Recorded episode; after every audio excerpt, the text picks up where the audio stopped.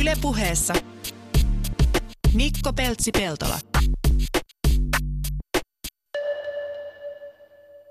No niin, mitä mainioita tiistai-iltapäivää. Täällä ollaan seuraavan tunnin ajan puhetta ulkoilmasta, ulkona oppimisesta ja ulkoliikunnasta. 5.6. Eh, vietetään maailman ympäristöpäivää ja samaan aikaan Turussa järjestetään iso kaksipäiväinen ulko, ulkona oppimisen suurtapahtuma ulos, Yt out. Ja täytyy tämän päivän vierailta pyytää heti kärkeen anteeksi sitä, että joudutte eh, olemaan tässä keskustelutuokiossa tylsissä Yleisradion sisätiloissa, emmekä ole ulkona. Toivottavasti se ei haittaa ja kestätte tämän. Eiköhän me kestetä. Kyllä vaan. Loistavaa. Tuota, puhutaan siis ulkona oppimisesta kattavasti tänään ja olkoon tämän vierailun innoittajana nimenomaan tämä Ulos 2017. Minkälaisesta tapahtumasta on kysymys tapahtuman koordinaattori Maija Ihantola? No, tapahtuman on tulossa hyvi, 500 opettajaa ja kasvattajaa ja Tämä tapahtuma on valtavan monien järjestöjen ja muiden tahojen yhteistyön tulos.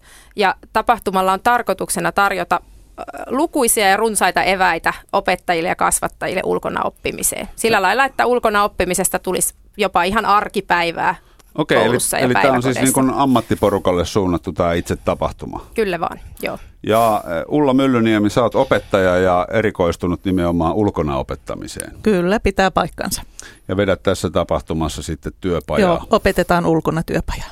No mitä se ulkona, siis ulkona opettaminen, kaikki tietää mitä se tarkoittaa, mutta siihen liittyy varmasti aika paljon erinäköisiä syvempiä merkityksiä. No jos ajattelee sitä, että mitä oppiminen on, niin oppimistahan tapahtuu koko ajan. Ja se ei tarvitse tapahtua pelkästään pulpetissa ja sisätiloissa. Ja nykyaikana vähän sen tämä suuntauskin on ollut siihen, että yritetään saada enemmän ehkä semmoista toiminnallisuutta. Ja sen toiminnallisuudenkin voi viedä ulos. Ja se ei tarkoita sitä, että sä pidät 45 minuutin oppitunnin ulkona, vaan sä voit jakaa sen pieniin vaikka opetustuokioihin.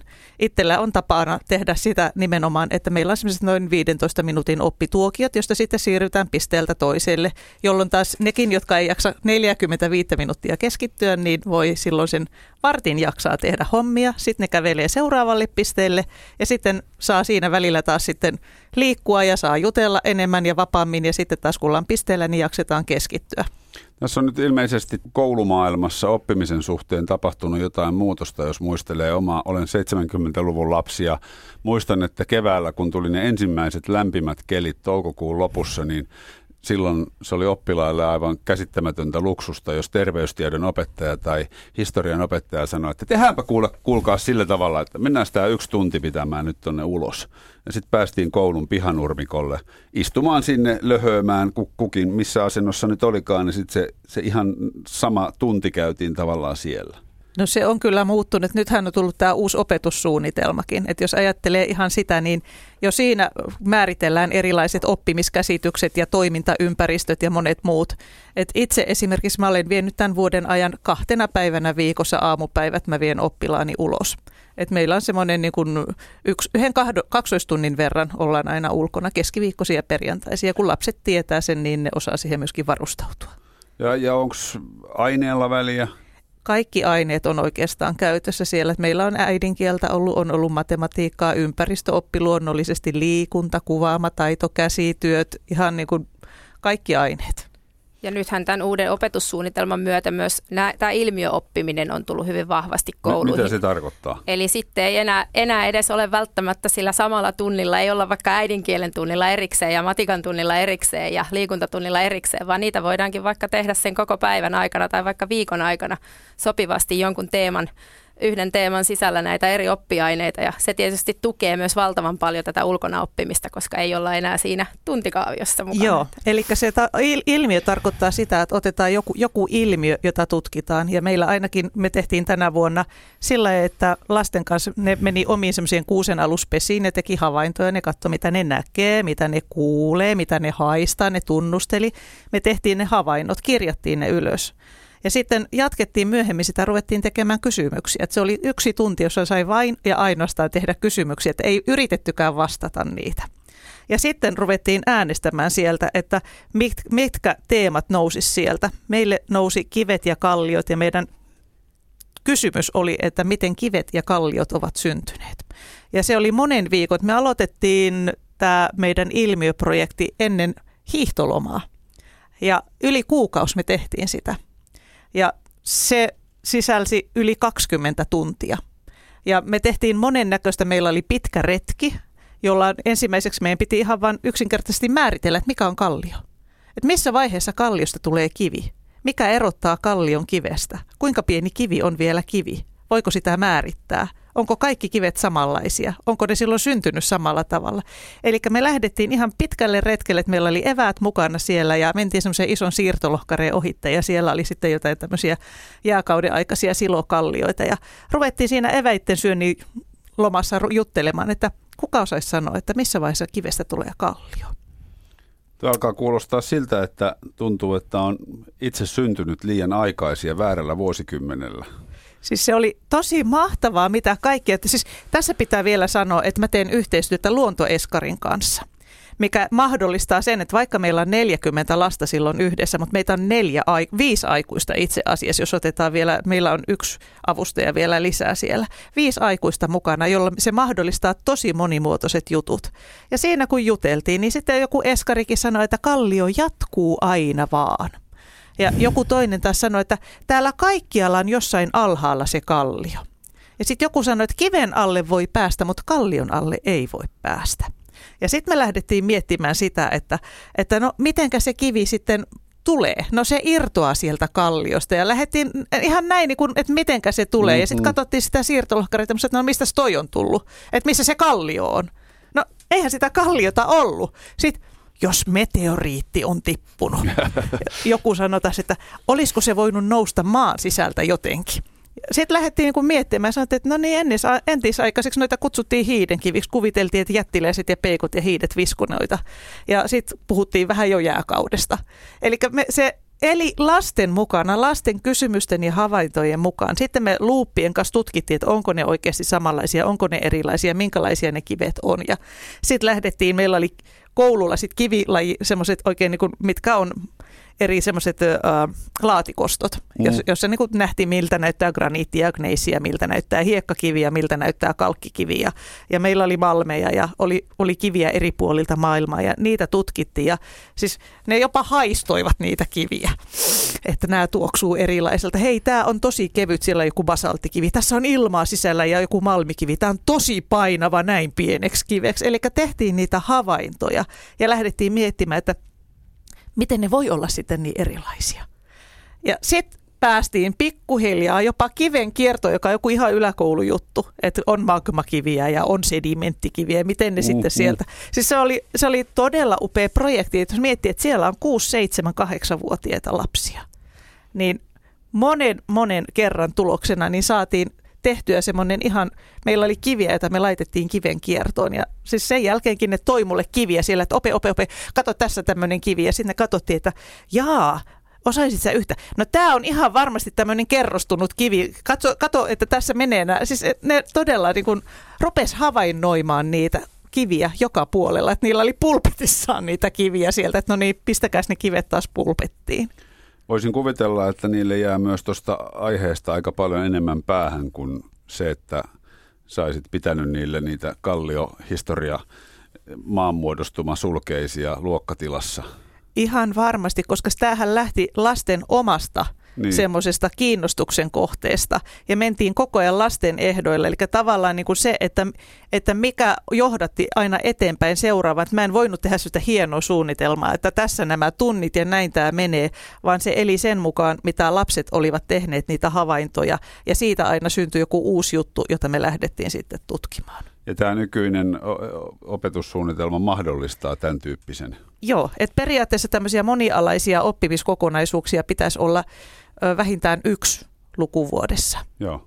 Ja tähän opettaa siis myös nimenomaan niitä sellaisia myöhemmin tarvittavia opiskelutaitoja, kuten tietysti myös kaikenlaisia yhteistyö- ja sosiaalisia taitoja ja muita siinä sivussa ja, ja va, varsin vahvasti, mutta myöskin semmoista, kun tämä tiedon hakeminen ja muu on kuitenkin muuttunut hyvin toisenlaiseksi nykypäivänä, niin eikä me oikeastaan voida edes tietää, millaisia taitoja nämä nykyisin, nykyiset lapset tarvitsee sitten myöhemmin työelämässä. Niin sen takia semmoinen utelias kiinnostus ja kiinnostuksen herättäminen ja tutkiminen ja tämmöinen niin on hyvin tärkeää tällä hetkellä. Että. Niin, no, eikö kaikki tuonikäiset ole semmoisia pieniä luonnontutkijoita? mitä mä voin sanoa, niin kyllä, kyllä nimenomaan tämä tutkiminen on semmoinen, että he tekevät havaintoja ja he tuo myöskin, että mitä ollaan tehty, niin saattaa olla, että sitten tuleekin seuraavana päivänä jollain on kännykässä kuva opettaja, me ollaan tutkittu lumijälkiä, että mulla on tässä näin kuva hirven jäljestä. Me nähtiin äidin kanssa ja mä otin kuvan. Ja seuraavana päivänä jollain oli video, kuinka hän seuraa jäniksen jälkiä ja sieltä löytyy papanoita.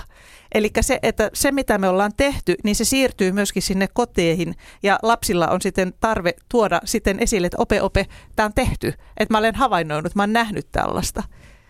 Että se oikeasti elää. Mm-hmm.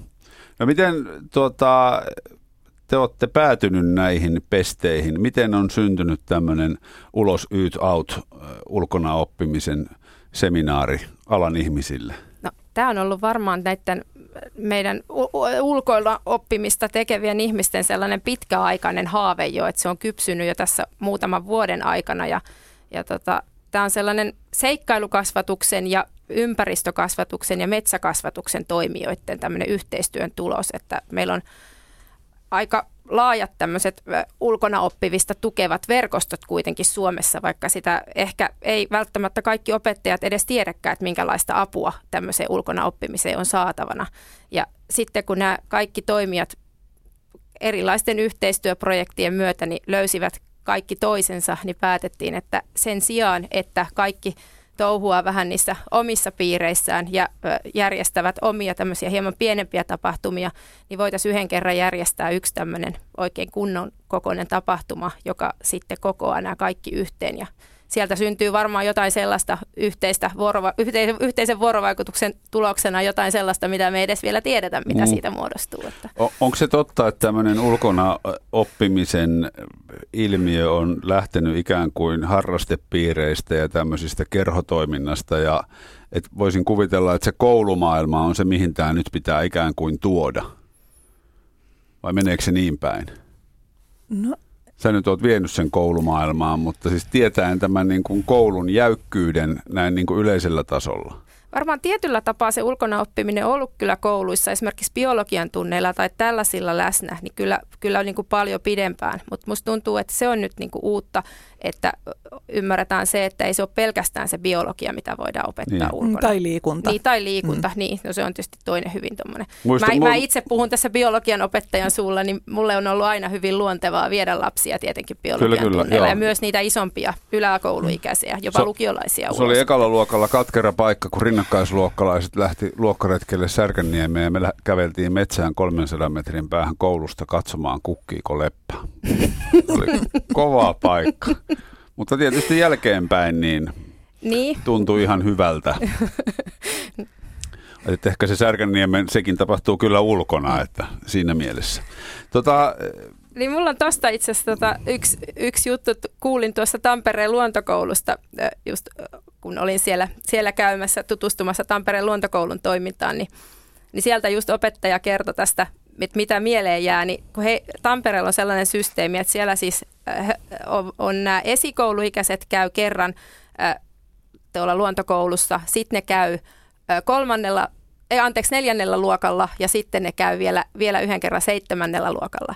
Ja, eli ne käy kolme kertaa sen kouluuransa aikana siellä luontokoulussa. Ja tota, kun ne tulee sitten seitsemännellä luokalla sinne, niin ne muistaa, mitä ne on nähneet siellä samassa paikassa esikouluikäisenä ja mitä ne on nähneet neljännellä luokalla. Mutta mä kyllä uskallan sanoa, että jos kysytään, että mitä siinä monisteessa silloin neljännellä luokalla oli, niin ne ei välttämättä muista sitä. Että. Joo, tämä on, tää on merkittävää. Yle puheessa vieraana äh, Ulos Yt Out ulkona oppimisen suurtapahtuman koordinaattori Maija Ihantola ja opettaja Ulla Myllyniemi ja puhutaan ulkona oppimisesta. Onko tuolla ulkona oppimisella, onko nyt te väitätte, ja mä uskon sen täysin, että siitä on hyötyä lapsille ja aikuisille ja kaikenikäisille, mutta onko sitä miten paljon tutkittu, että siitä todella on hyötyä? Siis äh, ulkona oppimisen tai ylipäänsä ulkona olemisen, jos ajatellaan, että pelkästään metsässä oleminenhan laskee verenpainetta ja, ja se, sillä on kaikki nämä terveydelliset vaikutukset. Mä en osaa sanoa, että onko sitä nyt varsinaisesti tieteellisesti nimenomaan ulkona oppimista tutkittu, mutta mm. jos ajatellaan yleensä sitä, että, että lapsi saadaan liikkeelle, että on todettu kuinka niin kuin haitallista pelkkä istuminen on, niin se, että kun sä toimit ja sä teet, sä opit koko keholla, sä käytät kaikkia aistejas, sä saat syvemmät oppimisjäljet siitä kuin sillä, että sä vaan niin kuin kuuntelet ja ehkä teet muistiinpanoja tai jotain muuta. Eli kyllähän sillä on niinku ihan jo oppimisen kannalta ja myöskin sen kannalta, että ihminen on luotu liikkumaan, lapsi on luotu liikkumaan ja leikkimään.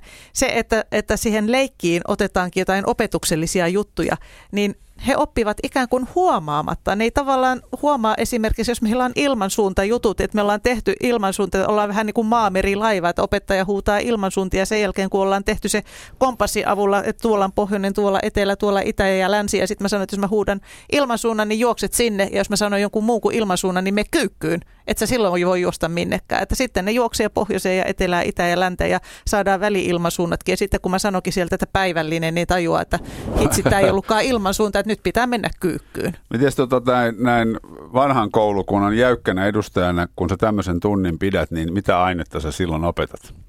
Se on yhdistelmä tota, ympäristöoppia ja liikuntaa. Ja siinä tulee nimenomaan se liike, että lapsi, joka ei, ei jaksaisi ihan istua paikallaan, niin kumma kyllä, kun se juoksee ja huomaa, että, että tähän menee ristiin ja me ollaan kompassissa katsottu, että tuolla on oikeasti aidosti se pohjoinen, niin pikkuhiljaa alkaa niin kuin tajuta, että näin nämä ilmansuunnat menee. Ja sitten mm. se jää jonnekin syvästi mieleen, eikä sillä tavalla, että sulla on se ilmansuunta ruusu siellä taululla ja, ja sitten sun pitäisi siitä oppia. Miten, tota, miten lapset ottaa vastaan tämmöisen? Hyvin. Hyvin ne ottaa vastaan, että, että kyllä ne on, meillä ne on täysin tottuneita metsän, metsänkävijöitä, että, että myöskin sadeilmalla mennään, että joku, jos on oikein paha keli, niin kyllä saattaa vähän sen vähän mennä naama ruttuun, mutta että ei, se, se ei ole niin koskaan ollut ongelma. Ei ole yhtään kertaa jouduttu peruttamaan liian huonon kelin takia. Mä luulen, että tässä on just se juttu, että kun Ulla opettaa säännöllisesti oppilaitaan siellä ulkona, niin se on helppoa. Mutta se varmasti tulee niillä ensimmäisillä kerroilla, kun lähdetään ryhmän kanssa ulos, jotka on vähemmän tottuneet olemaan ulkona. Ja varsinkin mitä isommista lapsista on kyse, niin sitä ehkä huonommin he osaa pukeutua ja siellä alkaa ilmetä sitä, että on, onkin sitä huonoa säätä, eikä, ja niin, vaikka niin. mun mielestä ei ole huonoja säitä, mutta... Mä olen ihan mutta samaa tota, mieltä sun kanssa. mutta tota, kyllä, kyllä sitten sen noiden yläkoululaisten kanssa huomaa, että siellä voi olla aika, aika ohuita kenkiä ja muuta, ja sitten vaikka yrittää tarjota jossain luontokoulussakin vähän lämpimämpää housua tai muuta, niin sit se ei olekaan tunnu enää niin muodikkaalta, ettei niitä välttämättä voi päälle laittaa. Mutta sitten taas kun tällaista isompa, isompiakin oppilaita, kun niitä säännöllisesti vie ulos, niin kyllä siinä sitten aika äkkiä tulee ne sellaiset järkevät rutiinit kuitenkin vastaan. Niin, että... niin ne tajuu, että on huomattavasti mukavampaa olla tämä tunti ulkona näillä hieman pidempivartisilla sukilla kuin nilkkasukilla. Kyllä, Kyllä. joo. ja sitten, että sulla on se sateenkestävä takki on paljon kivempaa. Toki opettajallahan on vähän varavarusteita. Mulla on aina aina, että mulla on jotain muutama sadeviitta ja kertakäyttösadetakki tai joku muu siellä sitten, joku lapsilta pieneksi jäänyt sadetakki, jonka mä pystyn sitten antamaan. Jos mä huomaan, että katoppas, että sulla onkin kevyt untuva takki ja vähän sataa vettä, niin ehkäpä ei ihan, ihan et lähde noilla, että laitapa tämä päälle. Että kyllä se, se pitää niin kuin opettajan varautua myöskin siihen. Niin, sehän on hyvää lapsipsykologiaa, koska ei ne saa siitä hyvää kokemusta silloin, jos ne, ne kastuu mm. ja hytisee. Mm. Ja mun pitää myöskin todeta tässä, niin mä sanoin jo aikaisemmin, että mä teen luontoeskareiden kanssa yhteistyötä. Puolet mun luokasta on vanhoja luontoeskareita. Eli siellä Otalammellahan on, on Liito-oravat niminen luontoeskariryhmä, jonka kanssa mä teen yhteistyötä ja mun luokasta puolet on vanhoja liito-oravia. Eli heillä on ollut tavallaan se taito ja tieto, että he on ollut jo viime vuoden ulkona sen esikouluajan ja he tietävät, mitä se on. Ja tavallaan se ehkä helpommin välittyy myöskin sille toiselle puolikkaalle että no nyt kannattaa oikeasti laittaa se oikea sadetakki päälle, tai nyt kannattaa oikeasti laittaa pipoja ihan kunnon lapaset. Mm. Missä kohtaa se, kun mainitsit tuossa jo nämä teinit, joille saattaa joskus olla ulkoilu hankalaa, niin missä kohtaa se, se lapsi, joka rakastaa luontoa ja rakastaa vesilätäköitä ja rakastaa siellä luonnossa peuhaamista niin, että äidit on kauhuissaan, kun vaatteet on likaset jatkuvasti, niin missä kohtaa se lapsi on siinä vaiheessa, että se muuttuu sellaiseksi, että, että mä oon niin mieluummin sisällä? Luulen, että se tulee aika lailla siihen ala- ja yläkoulun taitteeseen, siihen mihin tulee luontaisestikin tulee murrosikä. Joo. Et murrosikä on, on se kohta, jolloin jotkut jatkavat, että heille ei tule sitä, mutta toisille taas sitten tulee muodit ja muut tämmöiset jutut sitten helposti siihen. Mutta sitten mä oon kuitenkin miettinyt, että jos siihen on totuttu koko Niin. ajan, niin, niin ehkä ollaan muodikkaita silloin, kun se on sopivaa ja sitten taas tietää, että hitsit, mulla, mulla, muuten on kylmä ja kurja, jos, jos mä nyt en laita sopivia varusteita, niin ehkä sitten osataan laittaa paremmin. Se on, mä veikkaan, että se on osittain myöskin tottumiskysymys. Niin siis muotihan, sehän on niin kuin aika monisyinen asia. Muoti ei tarkoita sitä, että kaikkien pitää nyt ihan jokaiseen hapatukseen lähteä mukaan, Joo. mitä amerikkalaisilla pop-videoilla on. On joo, kyllä, ja- mutta on sitten näitä, jotka konverseilla vetää siellä jossain niin kuin suossa, niin silloin ajattelee, että ihan, Voi ihan Converse en paras. olisi, niin, ihan en olisi noilla varusteilla lähtenyt, että kumpparit olisi ollut ehkä vähän sen niin kuin kivemmat. Niin. Mutta siinäkin ehkä tarvitaan sitten sitä sellaista opettajan määrätietoisuutta, että vaikka näkee, että oppilaat ei nyt ehkä ole ihan, ihan nyt pukeutuneet tuohon sadesäähän, tai että ne ei ole ehkä välttämättä vaikka edes uskoneet, että opettaja oli tosissaan, että tänään mennään ulos satoi tai paistoi. Mm. Ehkä siinä on pakko vaan sitten ekan kerran mennä niillä varusteilla, mitä on, ja ollaan sitten vaikka vähän vähemmän aikaa, ettei kukaan palelluta itseensä. Mutta Niin siellä ei tarvitse olla, että- niin. olla sitä koko 45 minuuttia. Ei, siis kyllä mäkin olen sitä tehnyt, että jos on oikeasti semmoinen keli, ja mä katson, että kaikkien varusteet ei välttämättä kestä nyt ihan täsmälleen sitä aikaa, niin mä vähän lyhennän sitä, ja sitten saa mennä suoraan sisälle. Eli tottahan sitten kuivata, katsotaan kuivat päälle ja noin poispäin. Mutta se, että kun sulla on se kokemus, niin kyllä, kyllä se on niinku kummasti kohentunut kaikkien varustu, varustus, kun on ollut se kokemus, että nyt varpaita paleli. Ehkä kannattaa laittaa ne villasukat. No minkälaiset tavoitteet teillä on niin kuin koko maata koskien saada koululaiset oppimaan ulkona asioita? No kyllä meillä on tarkoitus viedä se semmoiseksi arkipäiväiseksi osaksi koulumaailmaa. Että se ei ole semmoinen, just se semmoinen toukokuun viimeisen viikon H-hetki, kun Niin. päästetään lapset ulos, vaan että se olisi semmoista, semmoista aivan luontevaa osa kaikenlaista koulu, koulussa oppimista ja olemista, että siellä ulkona, ulkona opitaan yhtä lailla kuin luokkahuoneessa.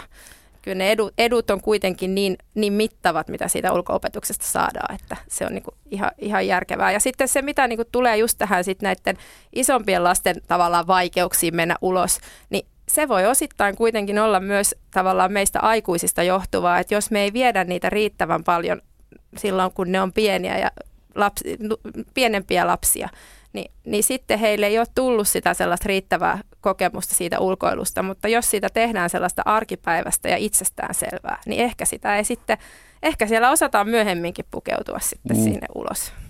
No miten nuo opettajat kasvatetaan tähän, koska ei nyt kaikki, kaikki opettajat ole, ole samanlaisia kuin sinä Ulla, joka rakastat ulkoilmaa. Joo, mun mielestä ulkoopettajuus on matka.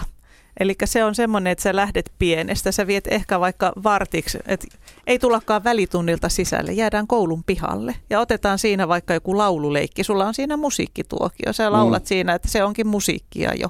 Ja, va- ja sitten vaikka met sisälle. Ja sitten sen jälkeen sä uskaltaudutkin pitämään vaikka puoli tuntia siellä koulun pihalla. Ei se tarvitse vielä mennä edes metsään. Että tavallaan, että se on pienin askelin koko ajan. Sitten sä teet ehkä justiinsa sen keväällä sen kivan kevätkukkaretken tai tunnistetaan syksyllä puita. Joku semmoinen hyvin helppo. Aloitat helposta ja pienestä. Ja sitten kun sä huomaa, että hitsit, että tämä onkin ihan kiva, niin sitten sitä voi ruveta säännössä, säännöllisesti jatkamaan.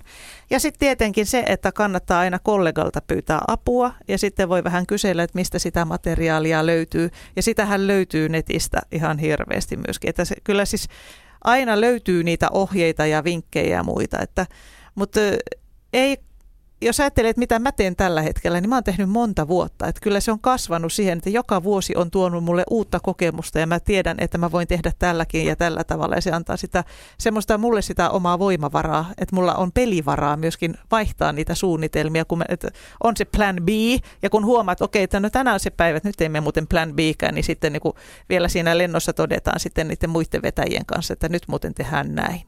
Sanoit tuossa, että kollegoilta apua, niin koulun liikunnan ja biologian opettajat ainakin on sitä porukkaa, jotka on tottuneet ulkoilemaan? Aivan ehdottomasti ja siihen nimenomaan niitä voisi ehkä ensimmäisenä hätistää sieltä kaveriksi. Ja sitten on myös helpompi lähteä vaikka kahden luokan kanssa kahden opettajan kanssa, kun siellä on sitten kuitenkin kaksi aikuista, että jos jotakin tapahtuu tai muuta, niin siinä on heti sitten se tukikin siinä mukana. Ja toinen asia, itse asiassa mulle tuli mieleen, mistä, mistä saa apua, niin meillähän on siis Suomessa yli 50 näitä su- luonto- ja ympäristökouluja, joista kerroinkin jo aikaisemmin. Ja ne muodostaa siis, ne on perustettu nimenomaan tueksi perusopetukseen tämmöisen ympäristökasvatuksen ja luontoopetuksen tueksi. Et opettajat pystyy myös samalla kun he vievät ryhmänsä tämmöiseen luontokouluun, niin sieltä pystyy myös sitten saamaan hyvin asiantuntevia vinkkejä tältä luontokouluopettajalta. Ja se on myös hyvä paikka aloittaa se luontoopetus, koska siellä on jo se yksi asiantuntija, joka tietää, miten lasten kanssa ollaan vaikka koko päivä ulkona, myös niiden teinien kanssa.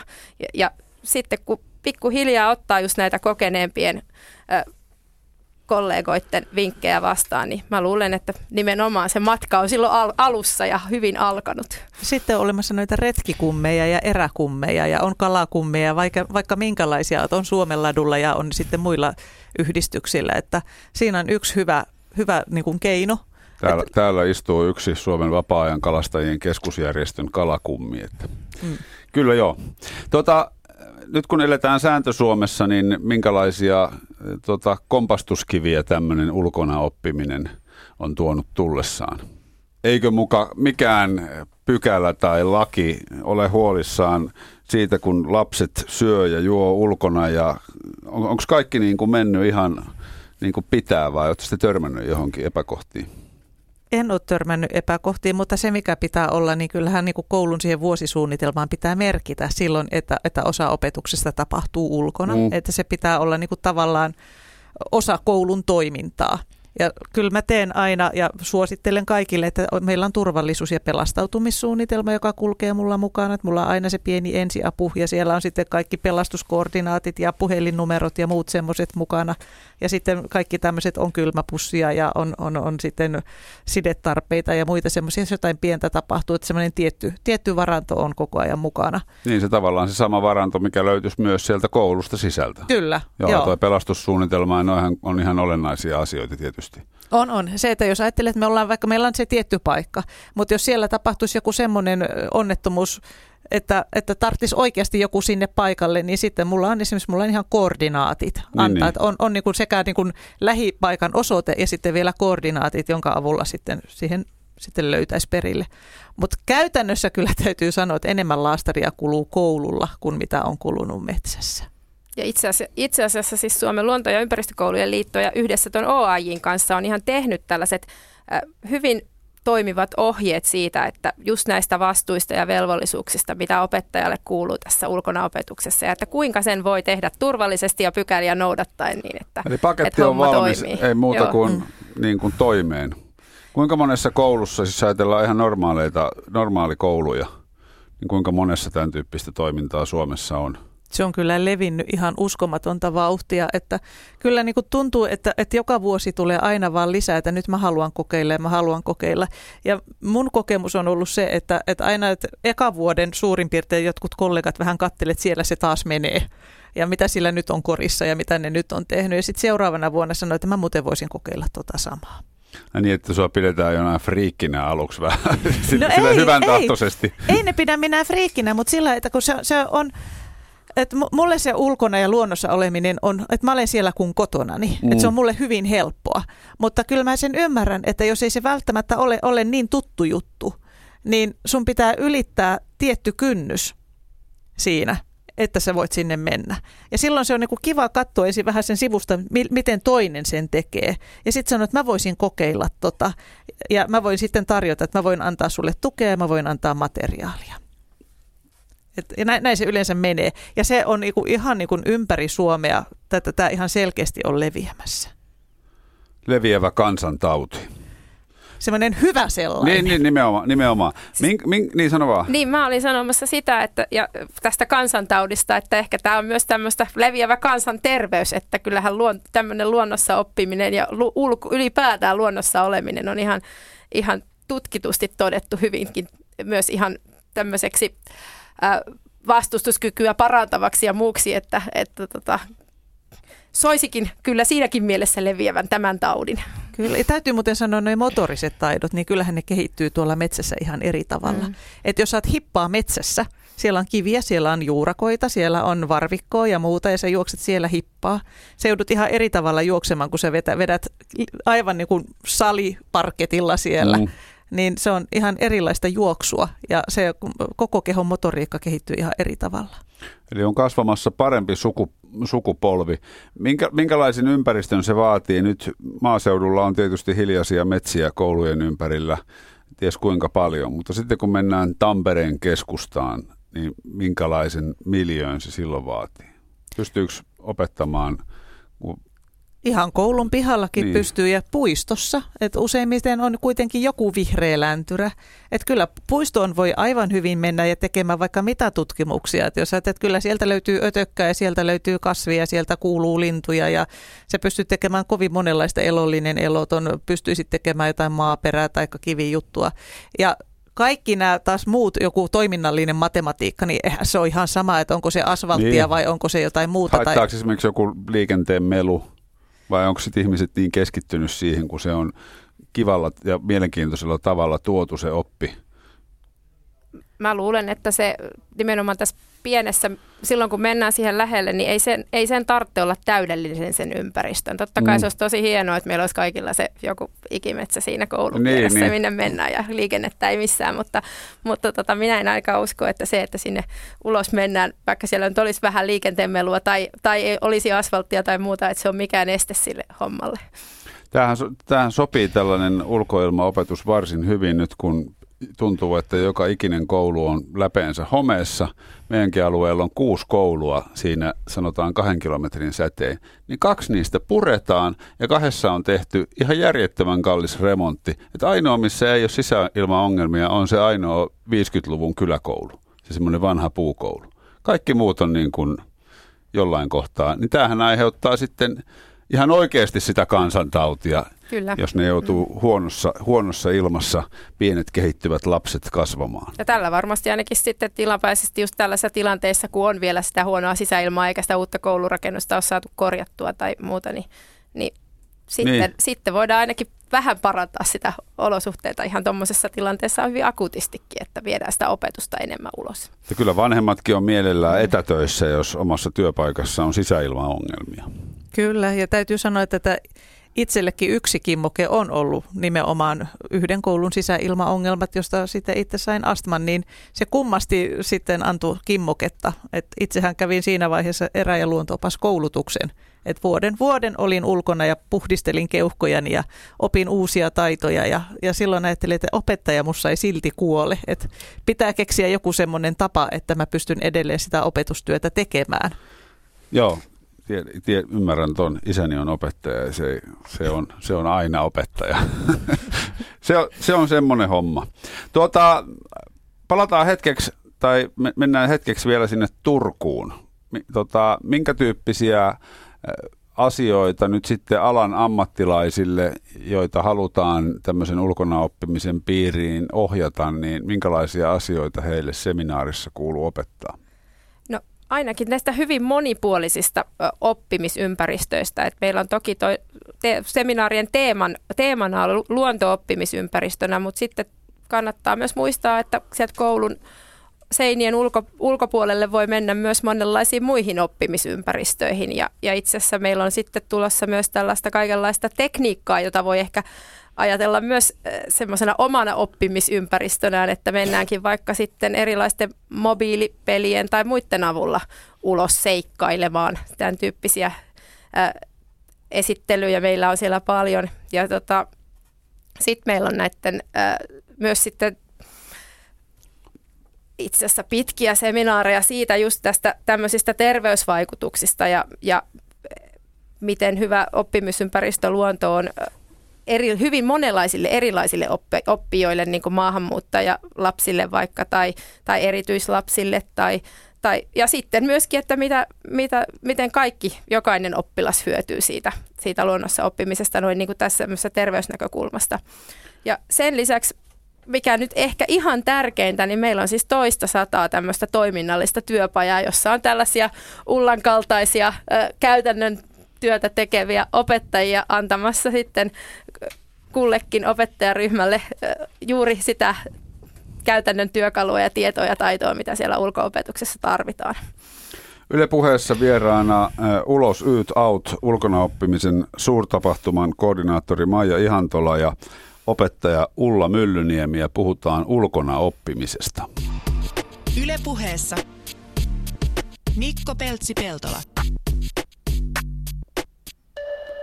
Ulkoilman hyvistä vaikutuksista ja metsistä ja oppimisesta siellä, siitä on tullut myös kirjallisuutta. Satuin eilen huomaamaan, että Serkkutyttökin on terveisiä vaan Pajusen Adelalle tehnyt kirjan Terveys Metsä Mä en ole tiennytkään, että meillä on suvussa näin paljon kirjailijoita, mutta hyvä niin, eli missä pohditaan tavallaan metsän terveysvaikutuksia. Mutta se toi tulla tämmöisen ilmiöt ihmeteltäväksi monialaisia ideoita ulkona oppimiseen kirjan myös. Minkä tyyppinen kirja toi on? No tämä on itse asiassa tosi hyvä semmoinen perusteos, koska tuossa noin ihan alussa käydään lävite näitä et perusteita, minkä, mikä mahdollistaa ylipäänsä ulkona oppimisen. Siinä puhutaan turvallisuudessa, siinä puhutaan opetussuunnitelmasta ja siinä puhutaan sitten eri aineista, miten, mitä kaikkea siellä voisi ulkona tehdä. Ja sen jälkeen tuossa muutamia esimerkkejä, minkälaisia ilmiöitä on, on on eri-ikäiset lapset tehneet aikuisten kanssa ulkona ja sitten siellä on myöskin sitten vinkkejä ja ideoita ja muita on työstetty ikään kuin valmiita paketteja joista, joiden avulla sitten voi semmoinenkin opettaja, joka ei ole vielä ulkona mitään ilmiötä tehnyt, niin voi napata itselleen ideoita ja lähteä sitä kautta suoraan työstämään. Että, että todella, todella suositeltava kirja. Ja tosi monet noista tuon kirjan näistä menetelmistä, mitä tuolla esitellään, niin ne on sovellettavissa hyvin monille eri ikäryhmille, että siellä, sieltä löytyy tosiaan ihan, ihan sieltä niin kuin päiväkodesta sinne, sinne jopa lukio-opetukseen asti. Ja osa näistä vinkkeistä sopii koko tälle ikähaitarille sopivasti sovellettuna. Ja tämä on siinä mielessä mielenkiintoinen ajatus, koska tässähän nyt ollaan tekemisissä sellaisten sen ikäisten ihmisten kanssa, jotka ei välttämättä ulkoile hirveästi. Nyt kun katsoo lapsia päiväkodissa, katsoo niitä esikoulussa, niin nehän on valtavia määriä ulkona, jos on semmoinen päiväkoti tai eskari, jossa suositaan ulkoilmaa siellä ei välttämättä opeteta niille niinkään, mutta ne saa olla. Sitten kun ne menee yhtäkkiä kouluun, niin se on se 5, 6, 7 tuntia sisällä. Välitunnit ollaan ulkona, mutta se vartti on aika lyhyt aika. Ja tässähän on aika mielenkiintoinen tämä kohderyhmä, jolle tätä nyt tällä hetkellä puuhaatte. Kyllä, koska tässä just juuri tämä oli se ajatus, että se, että, että kun tullaan päiväkodista kouluun, niin ei se tarvitse koko elämän siihen muuttua, vaan että yhä edelleen voidaan olla ulkona ja oppia lapsen ehdoilla, eli voidaan, voidaan tutkia, voidaan leikkiä, voidaan sitä kautta oppia asioita. Ja sitten kun ollaan isompia, niin edelleen voidaan käyttää sitä ulkoilmaa, koska kun ollaan jossain luonnossa tai ollaan vaikka pihalla, sinne mahtuu enemmän liikettä, sinne mahtuu enemmän ääntä sä voit niin kun miettiä, että millä, minkä hetken sä keskityt tarkkaan siihen. Sitten sä voit vähän sen liikkua ja se ei häiritse vielä samalla tavalla. Kun jos sä luokassa kolistelet, niin se helpommin häiritsee sitä koko ryhmää. Niin kyllä jos ajattelee vaikka mitä täällä on näitä joku avaruus, niin se sopii ihan yhtä lailla ihmetellään kuuta ja tähtiä eskarissa, kun sitten taas sitten avaruus tulee ihan eri, eri niin kuin sfääreissä sitten yläkoulun puolella, mutta että siitä saisi aika makeen ilmiön ihan kenelle tahansa tutkittavaksi. Siinä on riski se, että lapset kysyvät liian vaikeita opettajalta, jos avaruutta aletaan ihmettelemään. Mutta eihän ole tarkoituskaan, että, että kun ilmiötä tutkitaan, opettaja mm. ei ole asiantuntija. Lapset vie sitä eteenpäin, niin sitten yhdessä etsitään, yhdessä tutkitaan, pyydetään asiantuntijoita paikalle, lähetetään asiantuntijoille kysymystä, tehdään yhteistyötä pienet lapset isompien lasten kanssa ja näin edespäin. Eli silloin on niin kun etsitään sitä voimaa yhteistyöstä ja niistä, jotka tietävät. Aina löytyy se joku, joka, joka onkin jonkun jonkun seuran jäsen ja Ursan, Ursan jäsen vaikka mm. ja sitten, sitten hän sanoo, että meidän iskä on, on jäsen ja, ja pyydetään vaikka iskä käymään tai sitten, että mun kummisetä on siellä. Eli aina löytyy joku semmoinen linkki jota kautta saadaan jotain, jotain tietoa lisää, semmoista mitä ei opettajalla ole, että opettajan pitää osata myöskin tässä vaiheessa sitten sanoa, että mä en ole kaikki tietävä. Ja sillä laillahan tämä kirjakin oikeastaan tehty, että tässä kirjassahan on siis ihan hurja määrä kirjoittajia, koska ei meistä tuolla luonto- ja ympäristökoulujen verkostossakaan niin löydy yhtä sellaista ihmistä, joka kirjoittaisi tuollaisen niin. kirjan, vaan että jopa ilmiöoppimisen oppikirjan kirjoittaminen on yhteistyön tulosta, että siinä on käytetty paljon, paljon eri ihmisten asiantuntemusta, että toi kirja on saatu aikaiseksi, että ehkä kuvastaa myös omalla tavallaan sitä ilmiöoppimisen ajatusta, että ei meidän kaikkien tarvitsekaan olla niin kuin sen jokaisen asian asiantuntija. Mä ymmärsin Ulla, että myös lasten vanhemmat on ollut hyvin myötämielisiä tämmöiselle toiminnalle, että niiden lapset oppiikin asioita ulkona? On. Mun täytyy sanoa, että tämä on ollut kyllä tosi, tosi iloinen ja kiitollinen siitä, että et hirveän hyvässä yhteistyössä ollaan saatu tehty, tehtyä koko ajan.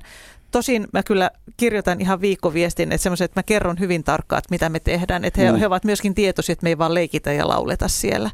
Mutta nyt esimerkiksi tässä keväällä ehdotin, että vapaaehtoinen iltaretki. No sanoin, että järjestän, jos ehkä neljä perhettä osallistuu, niin sitten voi järjestää, että il- iltaretki tulille.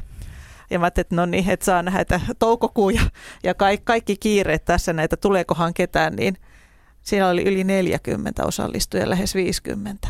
Et mun piti vaihtaa jo sitä paikkaa, että jaha, että tolle tuli paikalle. Ei, kyllä, ei, ei mahuta, että että jäädäänkin tähän näin, että siellä on vähän enemmän tulisijoja siellä ja saatiin sitten, oli luvannut köyhät ritarit paistaa, niin sitten piti jo kysyä, että, että me, mun, mun muurikka on mökillä, että se mun pieni nuotiopannu, niin mä että no hit, että sit mä niin kuin paistan koko ajan pelkkää ritaria siellä, niin. siellä pannulla, niin saatiin muurikalla sitten, niin kyllä kaikki lapset sai ne köyhät ritarinsa sitten siellä tehtyä ja vietettiin iloisesti aikaa ja sen etu oli se, että vanhemmat näki, miten lapset toimivat siellä mm. luonnossa. Että kuinka he, he niin kuin ilman opettajan tai muun aikuisen mitään ohjausta, niin lähtivät yhdessä sinne temmeltämään, oli hippaa ja muuta ja lähtivät siellä kaatuneen puun poikki menivät ja tasapainottelivat ja he näki, että, että ne oikeasti on todella ketteriä, ne on oppinut siihen. Ja se oli semmoinen oikea hyvän mielen ilta. Joo. Kyllä. Mä voisin itse vetää tuosta semmoisen johtopäätöksen, että vanhemmilla, kun ne on kiireisiä, osa on ihan oikeasti kiireisiä ja osa näyttelee kiireistä, niin niillä on hirveän huono omatunto siitä, ettei ne vie lapsiaan ulos.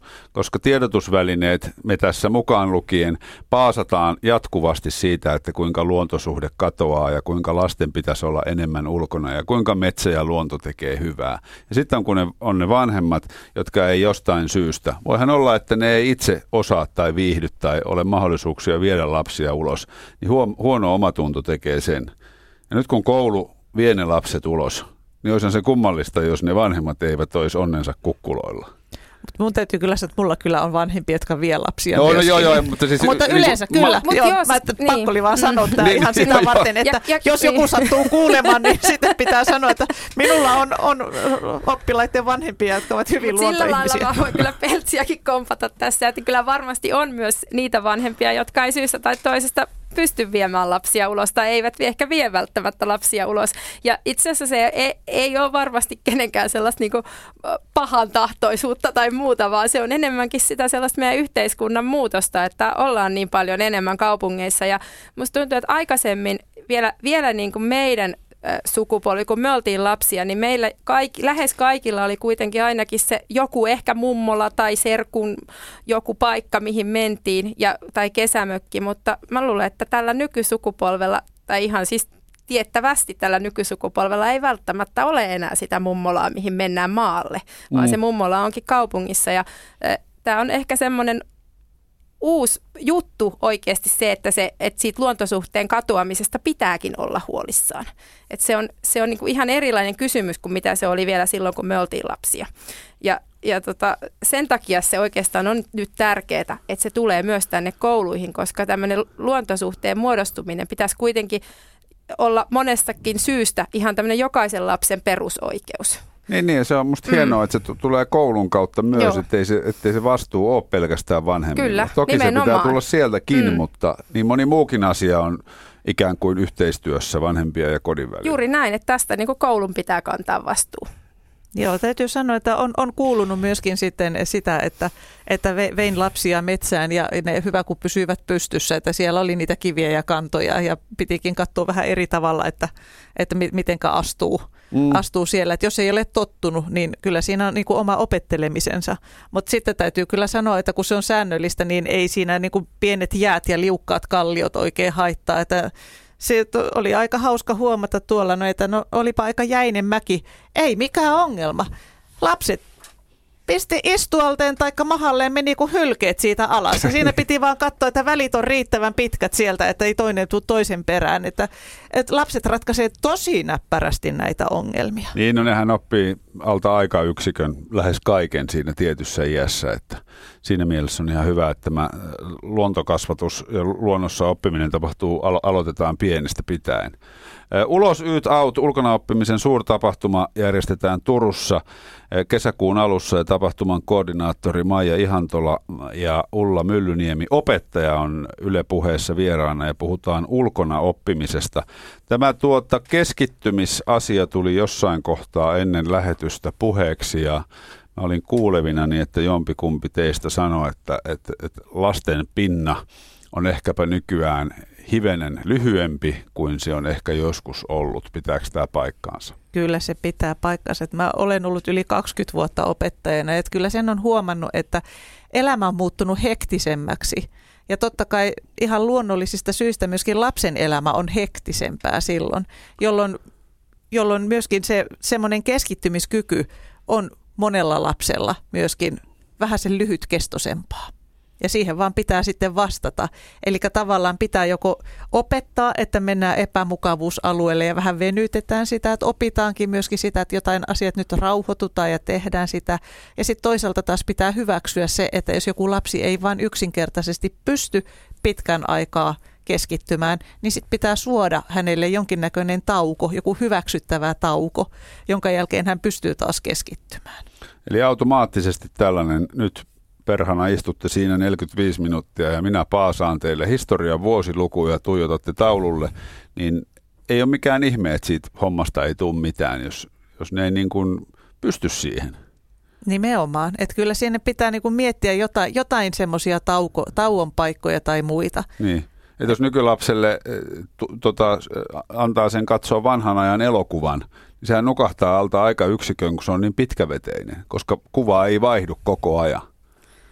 Mistä, mistä lie johtuu? Mik, miksi lapsen elämä on muuttunut hektisemmäksi?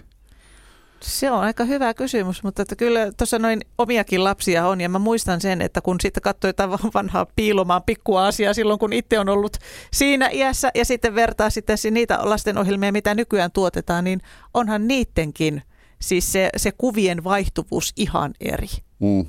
Et jos lapsi on tottunut, hänen aivonsa on tottunut siihen, että tulee ärsykettä ärsykkeen perään, niin sitten tavallaan opettaminen siihen, että, että niin kun laskeudutaan vähän sen rauho, rauhallisemmalle tasolle, niin se, senkin pitää sitten opetella. Mutta se luonnossa se käy hirveän luonnostaan, että tuossa just kuulin yhdestä tämmöisestä taas, taas näitä yläkouluikäisiä lapsia, joita vietiin, jotka oli olleet aika skeptisiä ja ehkä vähän vuodosti pukeutuneita ja muita siellä ulkona.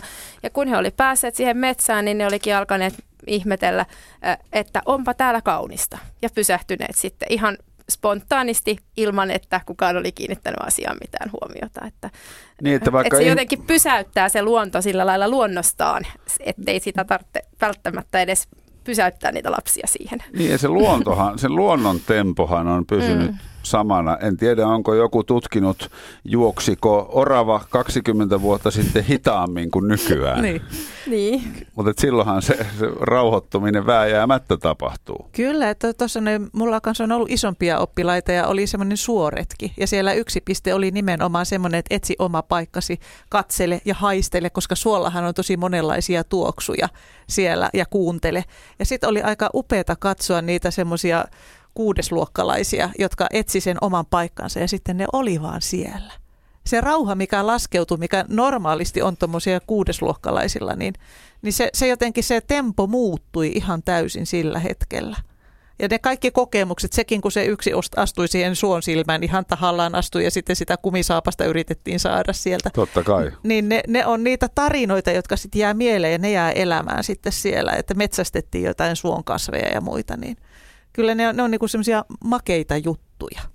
Eikä se... ne aina tarvi olla niin ihmeellisiä tosiaankaan ne asiat, että tuossa voi olla lapselle voi olla ihan, ihan yllätys, että metsässä voi oikeasti nähdä vaikka ketun jäljet, koska jos ei ole niin kuin nähnyt eläimiä tai sitä luontoa sillä lailla itse aikaisemmin, niin voi ajatella, että ei siellä näekään eläimiä, kun sinne menee. Sitten olen kuullut siis yhdeltä luontokoulun opettajalta, että hänelle on ihmetelty kovasti, että, että tota, oletko sinä tehnyt nämä ketunjäljet tänne metsään, että eihän tässä oikeasti ole voinut kettu kävellä. Ja on saatu vakuutella kovasti, että ei, kyllä tässä ihan oikea kettu on ollut täällä samassa metsässä sinun kanssasi. Että.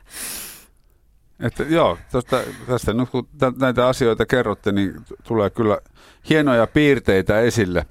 Ja myös siitä, että siis kun on tutkittu sitä, että metsä tekee hyvää, niin ihminen siis kaipaa semmoista rauhaa? Eli meneekö tämä teknologia ja tämä elämän hektistyminen, meneekö se liian nopeasti versus näiden lasten kehittyminen? No kyllä mä haluaisin pikkusen säästää lapsia. Että mä en ole mitenkään teknologiaa vastaan ja ihan mielelläni otan, otan niin erilaisia semmoisia apuvälineitä käyttöön, että kyllä yhtä lailla QR-koodiradan voi tehdä metsään. Mm-hmm. Tai sä voit käyttää jotain muuta kivaa semmoista mobiilipelialustaa, jonka avulla sä vaikka suunnistat ja, ja teet sitten tehtäviä sieltä. Että ei se ei, en, en niin kuin mitenkään sen, sitä vastaan ole, mutta olen sitä mieltä myöskin, että, että lapsi kaipaa sitä, että hänet pysäytetään. Että hän saa sen pienen hetken siellä sitten ihan vaan olla. Että jos, jos meillä on ollut vaikka semmoinen äidinkieleen liittyvä tarinatuokio, niin se täys hiljentyminen ja keskittyminen, kun he napittaa siellä silmiin ja kuuntelee sitä tarinaa. Mm. Niin siinä on jotain syystä maagista. Se on vähän se semmoinen, niin kuin ennen, ennen vanhaa jossain tulilla sitten joku kertoo tarinaa ja kaikki kuuntelee, niin kyllä se vaan siellä luonnossa syntyy ihan luonnostaan. Se on vangitsevaa.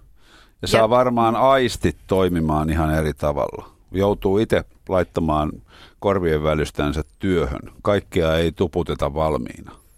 Sitähän se luontosuhteen muodostuminen on, että me niin kuin nähdään sitä luontoa kaikilla aisteilla ja havain, tehdään havaintoja kaikella siellä. Mä tuossa viikko sitten ah. vein lapset, halusin itse mennä kalaan joelle ja lapset oli pakko ottaa mukaan. Se lähti ihan, ihan tällaisesta ajatuksesta. Niin kyllä ne kolme tuntia, siis viisi- ja seitsemänvuotiaat, touhus siinä jokirannalla. Alkuasetelma oli se, että mitä tekemistä siellä on. Mä että ei mitään, katsotaan. Mm, mm. Ne ihan niin kuin, siellä otettiin päiväunet ja oli hiekkalinnaa ja kivimajaa ja kaiken näköistä. Sitten kolmen tunnin jälkeen toinen kysyi, että et, et saisiko katsoa närpiäisiä Yle Areenasta. Mä sanoin, että nyt kyllä saa katsoa vähän närpiäisiäkin. Ei ole paha asia sekään. Joo, ja sen huomaa tosissaan, että tuossa kanssa oma, omat oppilaat, kun ne on siellä metsässä ja ne on tottunut, niin ne keksii sitä tekemistä aivan jatkuvasti. Siellä on puumaja, siellä, siellä niinku kiipeillään, siellä, siellä, mm. siellä soitetaan halkoviulua. Taikka, niinku, kyllä, kyllä. Se, se, se niinku tulee luonnostaan siellä kaiken näköiset puuhat ja hipat ja touhut. No, onko, onko sitten semmoinen riski, no pari minuuttia vielä aikaa, semmoinen riski, että jos lapsia ei vie ulos, niin niiden mielikuvitus ö, ei pääse kehittymään samalla tavalla. Vaikuttaako se niiden loppuelämään ö, kenties miinusmerkkisesti? No kyllä mä oon monesti miettinyt, että monet lelut leikkii suurin piirtein itsekseen, ettei lapsen tarvitse kuin katsoa, mm. että laittaa päälle. Ja, et, et siinä mielessä, että se, että sä pystyt itse keksimään, mikä tämä on, kaarnan pala, ja sä saat siitä leikin aikaiseksi, niin kyllähän se jo kehittää aivan hurjasti sitä luovuutta ja ajattelua ja, ja niin kuin monenlaista asiaa, että kyllä mä niin kuin vahvasti sitä suosisin. Ja Joo, ja sen... siis jopa niin kuin esimerkiksi näiden isompien kanssa taas, niin jopa ohjelmointia voi opettaa luonnossa ilman tietokoneita. Et meillä on ulosuuta tapahtumassa tulossa muun muassa tämmöinen työpaja. Ollaan Et ei, nä, ulkona, ei nämä ole niinku ristiriidassa tämä tekniikka ja luonto keskenään. Niin sitä helposti, helposti aina joskus ajattelee, että sitten siinä olisi joku ristiriita, mutta siinähän ei ole. Ja siis kyllähän näihin, näihin välineisiin, mihin, on hauska tilanne silloin, kun mä pienenä pelasin, olisin halunnut pelata kaiken aikani, mitä olin hereillä, niin Donkey Kongia, ja vanhemmat sanoi ei. Nythän ollaan siinä tilanteessa, että vanhemmat on koukussa niihin ihan samoihin vehkeisiin, mihin ne pikkunaskalit. Niin. Tämä on tavallaan niin kuin myös vanhemmille uusi tilanne. Kyllä. Et nyt ne joutuu niin kuin kieltämään, mutta myös itse pidättäytymään. Kyllä, et, joo. Et se on, se on niin kuin hauska juttu. Mutta kiitoksia tuota, Ulla ja Maija, kun kävitte kylässä ja oikein hyvää tapahtumaa sinne Turkuun ja kaikille muillekin nyt ei mitään muuta kuin menkää ulos ja lenkille ja tehkää ulkona kaikkia kivoja juttuja. Ylepuheessa Mikko Peltsi-Peltola.